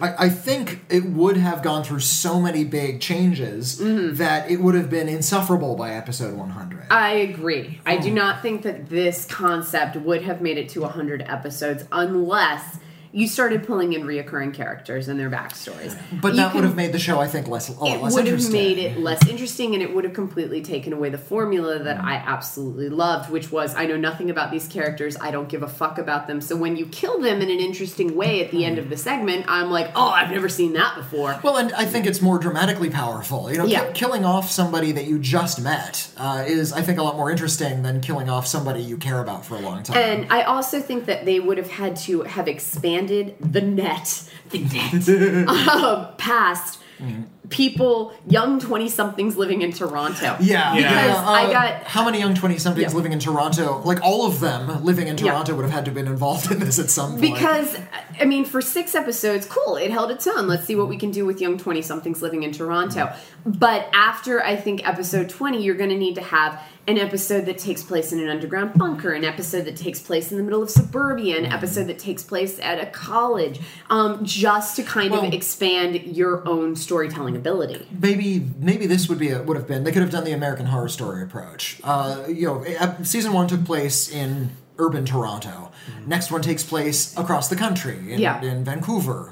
I don't know what the, the dramatic difference. 20 somethings in Vancouver. Twenty somethings in Vancouver. No, I that would think have it been is no, or, Vancouver. or just you know you you choose Yeah. different settings for where and you know the dark net is the internet, so it could take place anywhere. So Anywhere in Canada. Oh. now you have a Yeah. Mm-hmm. you know, a war episode that takes place in the Middle East, and then you have another Yeah. episode that takes place like in the American South with a lot and of regional that's tension. what I think that would have it been a lot would more have interesting. required to keep the show going Yeah. is that it literally the internet is all encompassing and all expanding, so Mm-hmm. we actually need to include that instead of it just being about the internet, but it's all within a five block radius. What's kind of cool about it is that because it is Oh, about no, budget. because yeah, Dark no Knight doubt. is- Oh, I get it. I get it completely. Well, we're why talking they about a did fantasy. that, but- Darknet centers around a technology that is constantly evolving, and indeed, the show is only about three years old, and You there's think it feels all dated. I think I think there are different possibilities now for horror stories involving the internet. Mm-hmm. You know, Snapchat hadn't. I Been invented, totally. there's stuff I like that. Snapchat all my murders. So Yeah. That's the thing. I, I'm not. I don't know what the idea is there. I think it's a stupid idea, but for all I know, someone came up with something brilliant. And as the I love and as it evolves- Snapchat. Snapchat. fine. Uh. It's fun. Sna- Snapchat is just dick pics, isn't it? No, Like, I, I solely, include like- pictures of me with poodle faces, and here's Uh-huh. me chasing Ghostbusters. Yeah, you can do cool shit. All right. It's it's Snapchat's a Or, lot. or a, um, a, a murder vine would be great. Whereas, and I mean, like, I am a meticulous list taker. I have so much going on in my normal day to day jobs, of which I work several, um, trying to keep all of my different projects straight that I have to make lists, which I will show you guys now. And you will see here on my list, it literally says Instagram 1, Instagram 2, um, GL is another site that I work on, um, blog. And so, because I have to do so much net- social networking in my normal day to day life, I keep a list so that I can check off all of- okay, all of the different sites everything that to I have, have to yeah. do. Right. And when I need to post three to four different Facebook posts per day on my site, Hmm. I and this is on my own like my personal fan site. Um, I'm like I run out of content by noon. I'm like here I am eating life cereal I bought from Walmart. Woo! and so um, because I do need to keep such like a constant thing, but with Snapchat, you don't actually have to have anything. to say. it's like here here's a book I'm reading. Pick. It's kind of like Instagram, but you can do cool shit with it. So it's like you don't even necessarily have to have really I mean and interesting things do help. I will Mm-hmm. say like if I'm throwing somebody off a roof it's far more interesting than here I am with like a cool dragon overlay that I did. but those things exist and that is awesome. Okay. So that's my Snapchat theory. If I don't have anything interesting to say at the exact moment but I still want to put something up, I love Snapchat for that. That would be a great philosophy for Darknet. We don't have anything interesting for this episode, but we have to put something up. We'll do a Snapchat. Snapchat, episode. Snapchat Yeah. that shit. Oh, that, that- oh, that would be a great episode where it's all of the, the recurring characters Mm-hmm. who are are hurting for content that day. they just they can't think of anything to do, so they're, they're like sort of improvising around their apartments. I know Yeah. I'll, I'll, I'll stab myself through the hand. Like, st- oh! And It's like oh crap! It only got fifty hits. Oh no! What am I gonna do? I That's don't- episode oh. 42. Yeah, there you go. Did you ever see Footlight Parade with James Yes, Cagney? many times. Footlight Parade is what I think about when I think about content creation on the internet because the whole recurring gag on Footlight Parade is every single day James Cagney is responsible for coming up with three Hmm. new different musical. A, a new musical idea has to come up with a new one every single And day. a new- Shanghai Lil is like his really good one. That's like Yeah. his opus. The other it- uh, ones, you're like, oh, Cagney, you phoned it in. already." it, it doesn't work, but like, but he's But like parade humor, you're getting everywhere. great gags, but Because like our- our fifteen-year-old listeners love it. Look like- Same Footlight Parade, be aware there's at least two really racist moments in it, otherwise it's Yes, a good movie. it was the 30s or the 20s. It was the no, 30s, 30s, 30s, 30s, 30s, yeah. but Yeah. still, but like, yeah, but it's just this thing where it's like you have to constantly come up with some new thing, and I'm so exhausted with it. yeah. I'm so exhausted. I'm so tired. No, but by the end, because they have to like do them all three within Mm-hmm. like a three day period. So like the first, I'd say seventy five percent of the musical is him like freaking out over writing them Aw. and trying to come up with three or five musicals back to Yeah. back. And then by the time he's got them written, the last like twenty five percent is okay. Now we have to shoot them all really quick. Much of which they do in montage, like a nineteen thirties version of montage with the Yeah. songs that they include in the musical. And that is really interesting because it's so frenetic and it's very Hmm. much like take this that piece and put it over there because we're gonna use it for this. and it's actually it's very much like a Roger Corman model of filmmaking Oh, before yeah. Roger Corman even existed. What's frustrating about Busby Berkeley to me is that his his staging is always brilliant, but it's always supposed to be in front of a live theatrical audience, and Uh-huh. it's always full of stuff that would wouldn't work. Well, it's- Shanghai Lil includes like the last shot or like the first shot or one of them is literally James Cagney flipping a flip book, and I'm like, yeah, they're gonna see that in the back fucking row. it's it's taking the musical milieu and making it into something cinematic. It's I really know bright. it's the Berkeley- reality of it's confusing. to me. Most of his musical numbers I find scary. And I Those are always did. creepy I actually real I taught a class at Hunter College on this where I talked about, um, and the class was on musical theater, but I talked Mm. about how Busby Berkeley. If you watch something like um, Broadway Babies or something Yeah. like that, um, the dancing in it, it is so just thousands of people all doing the exact Mm. same movement in this weird expressionistic shadowy like they're on a giant cake or something. and it's, Yeah, it's shot like the battleship Potemkin, like the steps of Odessa sequence.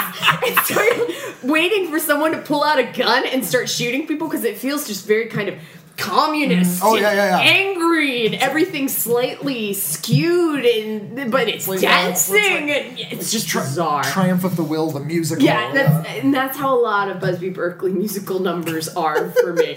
Some of them work, and other ones I'm like, your feet are angry and functioning against me as a unified society for some reason. Yeah, it's bizarre.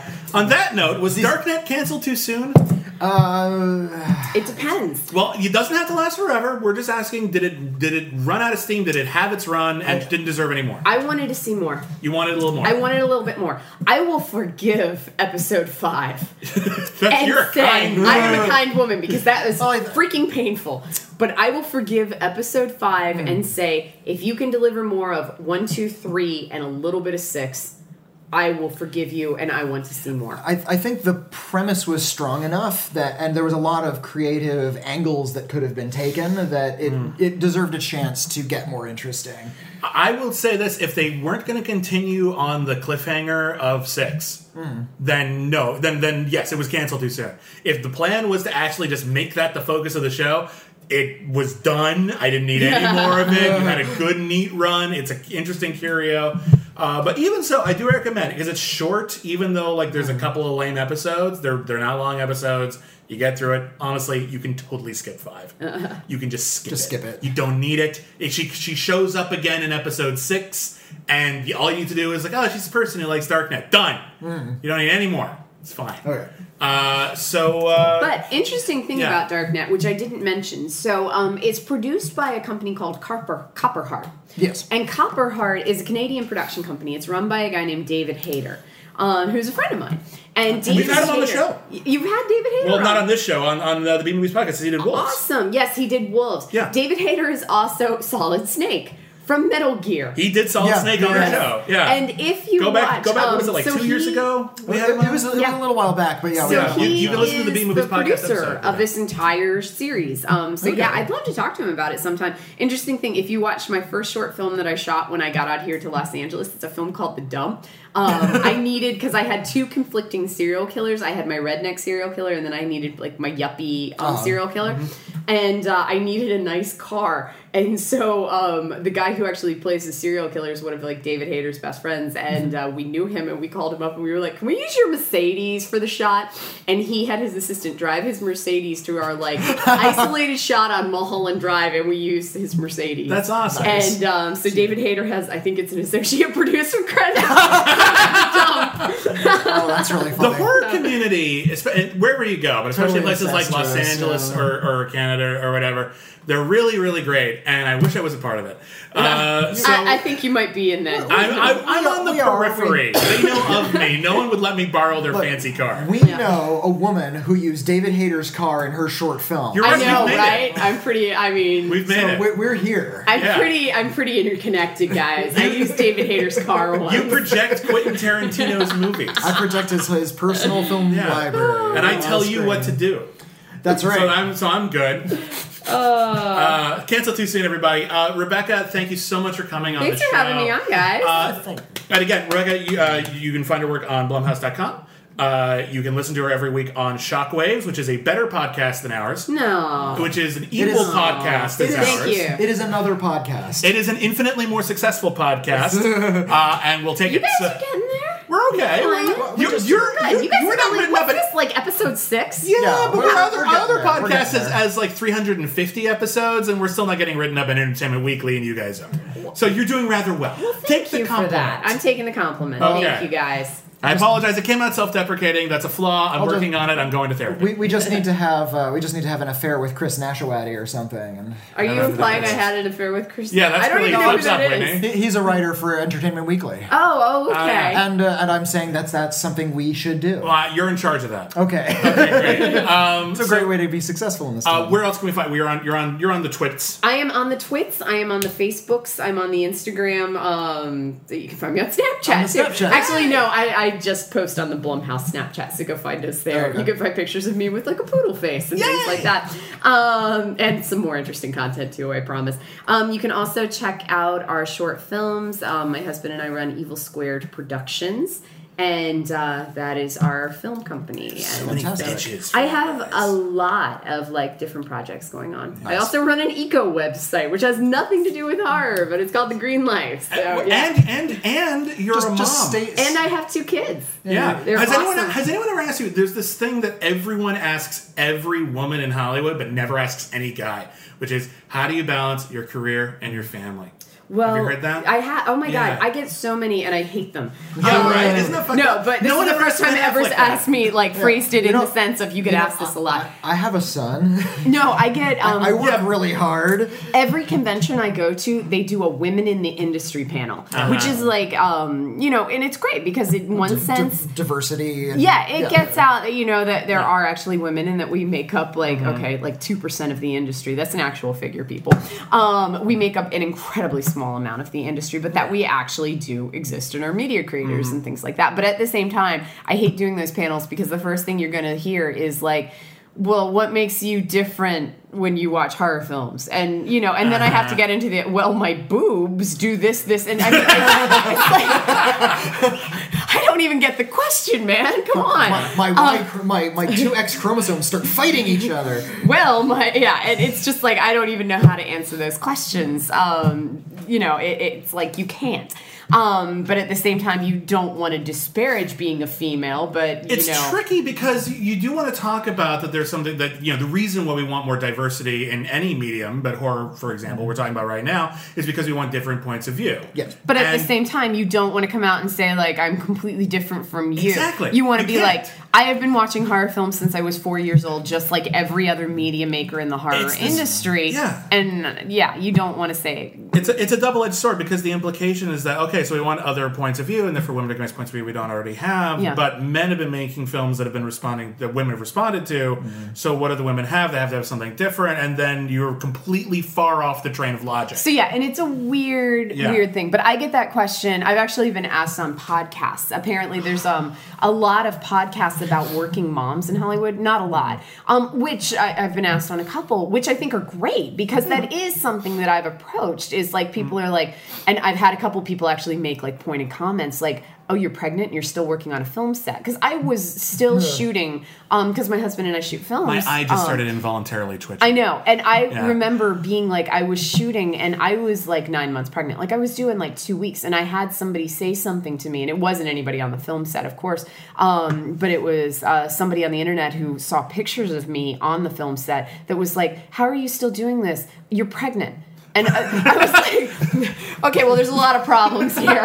We assume you're about to explode. I, I- I think if you're nine months pregnant, you know some women are just immobile at that point, so they're they're s Yeah. they're, they're probably just in awe that you're on your Yeah. feet, mu- much less working on something. But and I mean and yeah, I definitely was using a rolly chair more on the set than I was on prior sets. But at the same time, um, like the implication wasn't how are you standing; it was that you shouldn't be standing, Mm-hmm. and that pisses me off.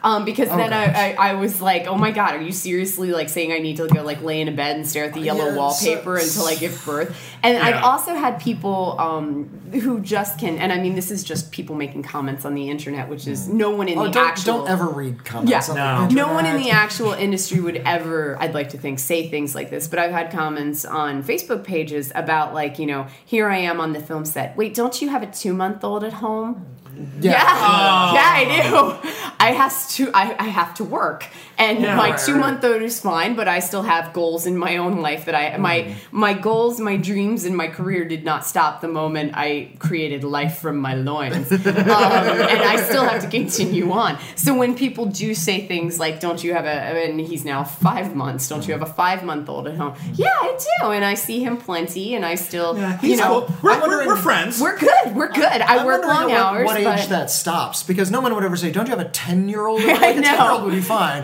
but the Don't five you have a nineteen-year-old in college that you should be checking? But I've also got because my husband and I work together on a lot of projects, so I'll post up pictures of us together, and then the first thing that somebody will write is, Where's the baby? "Where's the baby?" And I'm like, "We're the sitter. What do you think? You left you should him respond. somewhere?" You should respond should going, say- "Oh shit, we Ah! forgot." But And then they yeah, just post clips from Baby's Day Out, and they just say like. but I do have, have, I have to this. say. I have this uh, this sort of chasm in my body, and I can just sort of shove an infant back in there when I need to. but I've always wondered that because, and maybe it's just because women physicalize that they're about to give birth, that the family is about to have Mm. um, another member. But leading up to my birth, you know, I was posting pictures of me working and I was pregnant. And then right after I gave birth and I'm posting, I'm getting these like, don't you have a two month old at home question mark? Like, why is she at the office? I'm wondering if the same thing happens with guys. Like, if guys are telling, you know, I'm about to have a baby and then two months later they're back at the office, do you Here- get the same? Here- here's- do you have a two month old at home questions? Here's what I get whenever I tell sort of like an off color joke or say something that is even vaguely adult, Mm-hmm. people narrow their, eye, their eyes at me and say, You're a father. Well, yeah, I can. I'm also an adult who Oh can my say God. off color things from time to I think time. that made us worse because we have to like 90% of my day um, or the, the time that I'm with Yeah. my kid, I have to be so like PC and sweet and wonderful. And then finally, as soon as I get alone, I'm like, well, fuck this shit.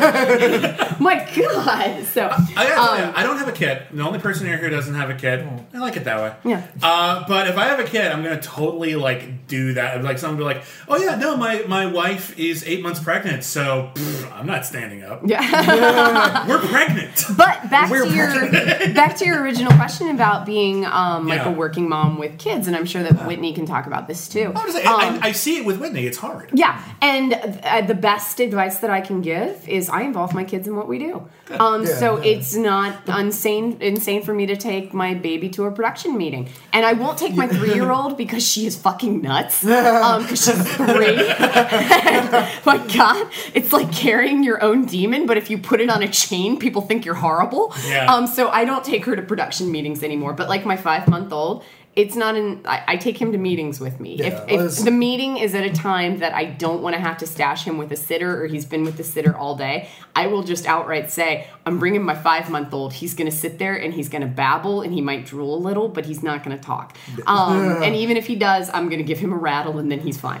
But yeah. Well, the problem is I can't really involve my kid in my work if my work is watching Darknet. 'cause that's Yeah, not necessarily yeah. images I want to put in his head. Yeah. It's- Fine. I saw No. Predator when I was six. I turned out okay. Uh, Like- you turned out okay, didn't you? I do this for Uh, a living. No, and like some of um like there's been nights that I I know I will have Marnie, and so I will Mm-hmm. say, okay, well tomorrowow's article is going to be on Scooby because I can write, watch Scooby and write about Yeah. Scooby, and Oh, Perfect, so perfect. you will see like the nights that I couldn't like find a sitter or that I had to create some piece piece while she was here. Okay, well we're going to watch Gravity Falls then, and I will find some way to sculpt that. So we'll watch it's all Frankenweenie about again. um trying to find something that I can make it work. I owe you an apology because my offhanded remark just about how busy you are turned into me accidentally asking you how do you do it.